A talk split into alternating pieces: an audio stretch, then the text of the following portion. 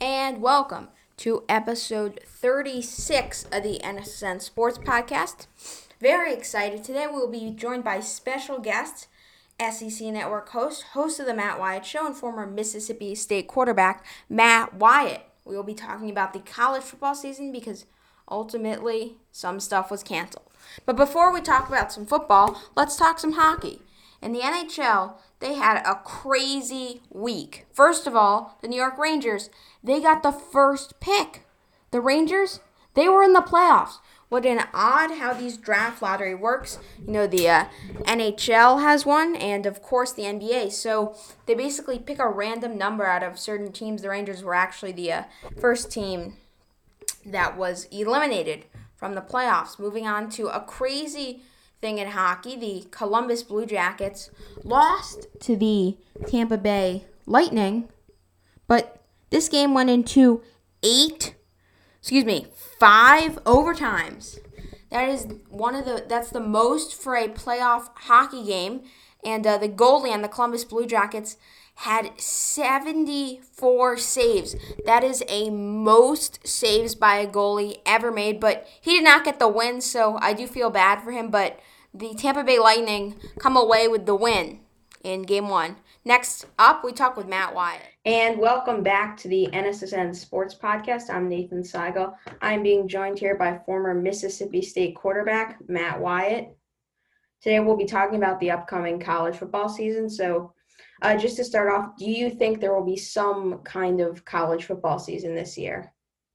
Yes, I do. Um, and I know that sounds kind of like the easy answer because the information we have in front of us, like eh, eh, on the surface right now, some leagues are going forward and some are not. But I also know there are really a lot of smart people who think otherwise, who think that it's just a matter of time before the SEC and the Big 12, you know, say we're not going to play. But I, I, disagree with that. I think that there will be some games. I, I do not believe we will have a full season from just about anybody. Um, my take on my show and everything here, and I'm in SEC country, has been, you know, they're they're putting ten games on everybody's schedule, ten conference games for all the SEC teams. But I don't think any of the teams are going to get all ten games in because you're going to have some positive tests that will take those players out. It'll force many teammates to be in quarantine, and so they're going to have to postpone some games. So I don't think we're going to have a full season. I don't think everybody's going to play all 10 games of their SEC schedule, but I do think we will have some games. And so uh, I'm really interested to see when the league does come out with its schedule. The SEC is the last one we're waiting on to see if they move some of the most important and interesting games to the beginning. Because if they do that, it will tell me, yeah, they're trying to get these games in early because they may be postponed later.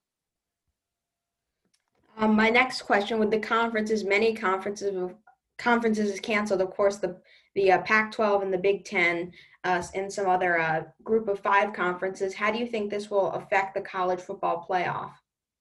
Yeah, it's definitely going to affect it. And and you know, let's just say if we were to let, let's go hypothetical. Let's assume that it happens and we have some type of playoff, and you know they put four teams in there.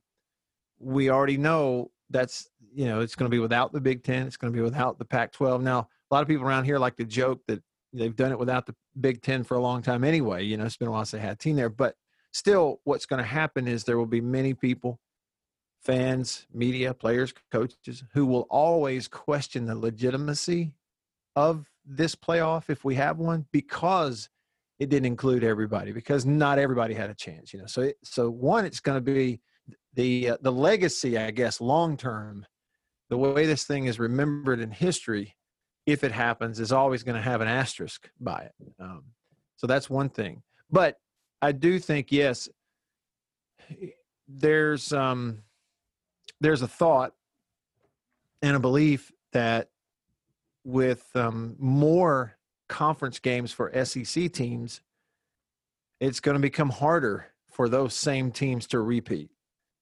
that's the thing I think too that again it's a hypothetical it's kind of speculating Nathan but if we look ahead and go well there's a chance that your better teams if you look at Alabama Georgia who knows if all of their starters are going to play in every game right who knows if let's say, for instance, what if a Florida um, misses more games than Georgia does? And we've got a winning percentage discrepancy there, you know? And I, so I think we also are going to have a chance to have, if it goes forward, to have teams in that playoff or a shot at that. And, you know, numbers, just basic math would tell us that they're going to have a much greater chance of having a, a normal full 12 game schedule with non conference games next fall than anybody would between now and then, right? So I'm skeptical of that. I think it's a long shot, number one, just even logistically, but but from a health and safety standpoint, I just think it's a long shot to play a full contact football season in the spring and then turn around and do it again five to six months later. And uh, some might even argue that you know if we're making a decision to postpone the the season now based on health and safety concerns, then there's even more or just as many uh, health and safety con- different ones but just as many health and safety concerns if you tried to do that two seasons in one year. So i'm skeptical that it'll happen but there's already whether they play or not there's already i think a huge effect recruiting. What is that going to do from a recruiting standpoint?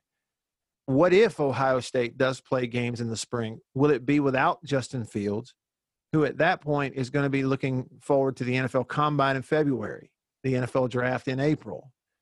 Who's going to play on those teams? You know what I mean? Are their best players even going to be there if they play in the spring? So you're looking at big time recruiting uh, ramifications. You're looking at big time roster ramifications, both in the spring and in the fall if they pull it off. If it happens, um, it's going to be it's going to be unlike anything we've ever seen. It'll, it'll be very dramatic for sure.